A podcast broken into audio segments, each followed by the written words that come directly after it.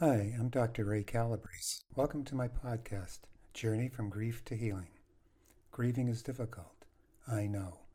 I lost my best friend and wife after a long marriage. In this series of podcasts, you'll discover what you are experiencing physically and emotionally is normal. Healing is possible. Remember, love always wins. Life will get better. Episode 46 I was excited after I met with Em, and I decided I needed to journal right away. I was going to use this journal entry to write a letter to Babe, expressing to her my feelings. Later, I talked to M. M pushed some tough love on me, and at first I didn't like it. I can be a slow learner, but I came around at the end. Here's how it went. First is the journal entry. My darling babe, you're the closest human being I've met to what God must be like. You loved me unconditionally. You knew my good points and bad points, and none of the bad ever mattered to you. You only saw me as good. You saw what I couldn't see in myself. You believed in me. You more than I knew what I was capable of doing, and you wouldn't let me settle for less. All you saw in me was good. You taught me to love. You taught me about love. You were and are love. Each moment we spent together, you taught me another love lesson. Each time you touched me, you taught me about love. Each word you spoke to me was a message of love. Each time you looked at me, you filled me with love. How can I choose to do anything else but love? You're a gift. I buried your body. I did not bury you. Ciao, until. I finished my brief journal entry. I was smiling. My heart was at peace. The images of Babe lingered with me for the moment, and life was good. A week passed before Em called and asked how things were going. I told her about my journal and how my heart spoke to Babe. Em paused. She was silent for a moment. Then she said, A similar thing happened to me when Peter died four years ago. You'll never lose Barb. The more grateful you become for her and for all the love pouring into you, the deeper the memories. You will find a freedom enveloping you, Ray, and you will change. Life is remaking you, whether you like it or not. Don't fight it. Let it happen. What if I don't want to be remade, Em? Are you happy with the way things are? Em quickly responded. I rolled my eyes. She couldn't see me rolling my eyes. That's a good thing. I was happy. You're using past tense, Ray. Tell me what you experienced during the week when you began to be grateful for Barb instead of feeling sorry for yourself. Ouch, I uttered. I paused and set the iPhone on my desk and stared out the window. I silently hoped Em disconnected. She didn't. I heard her say, Well? What happened, Ray? I took a deep breath before I spoke. It was strange, Em, how being grateful touched me. How so? she said. I gradually became aware of numerous acts of kindness and generosity. I recognized expressions of love from all parts of the world through Twitter and kind words from strangers. I am beginning to see goodness surrounding me. Anything else? Any insights? She probed. I am beginning to see each of us as a child of God with goodness written in our DNA. I asked myself to find a way to make meaning come out of Babe's dying and death. Can you see what's happening, Ray? You're not stuck. A grateful heart heals, renews, and recreates. Remember what St. Teresa of Avila said? All things are passing. God never changes. Patience obtains all things. Don't be afraid of suffering, it's unavoidable. You can do nothing to make it go away.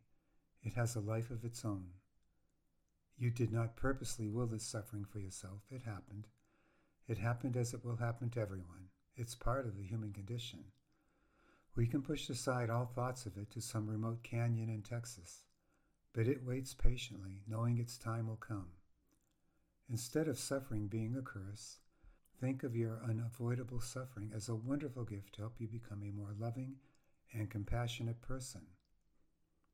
If you're willing, you will see the lessons it is teaching to you. Ciao. M disconnected and left me pondering her words.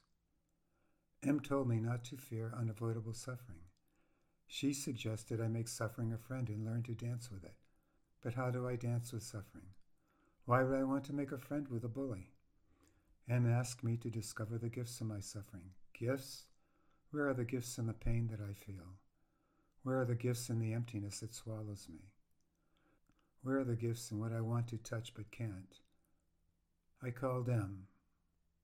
Before I could say anything, she said, What's going on, Ray? Don't get me wrong, Em. I'm not criticizing you. Suffering sucks. I can find nothing, nada, not a single good thing to say about suffering. You're not looking hard enough, Ray. You're feeling sorry for yourself. She said it with a stern tone. Like a child, I responded out of my gut. I am not. Thankfully, M didn't respond, You are too. Neither one of us spoke for a moment.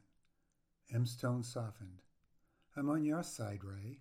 I don't want to argue with you. Will you trust me at least for a few minutes? I applied the brakes to my emotional slide. I apologize, Em. I acted defensively. Of course I trust you. You're normal, Ray. Here's the question for you. Are you different today than you were a year ago when you thought Babe was well? Yes, I've changed. I didn't suffer then. I suffer now. I suffer 24 7.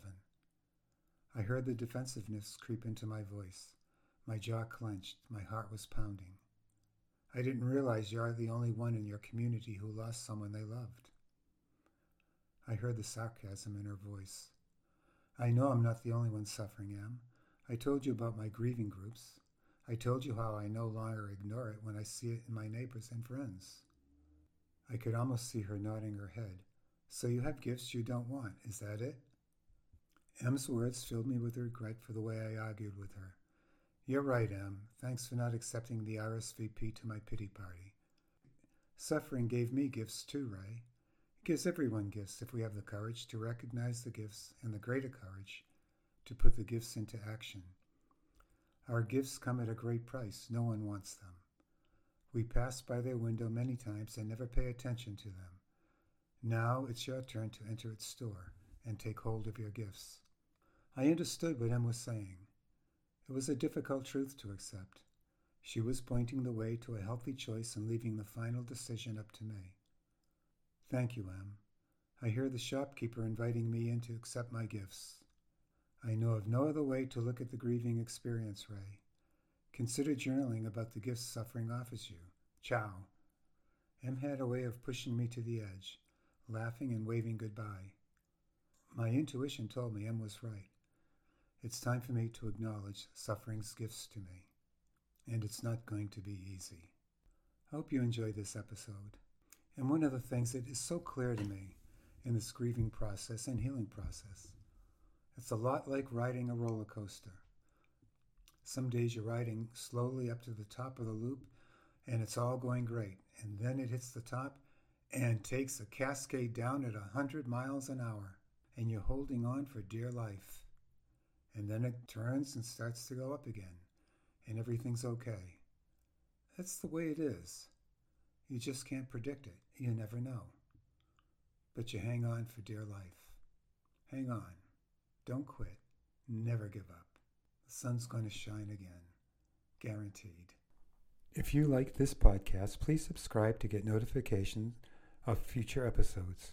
You can also check out my blog, looking on the bright side at www.dancingalone530.com. It's all positive and uplifting.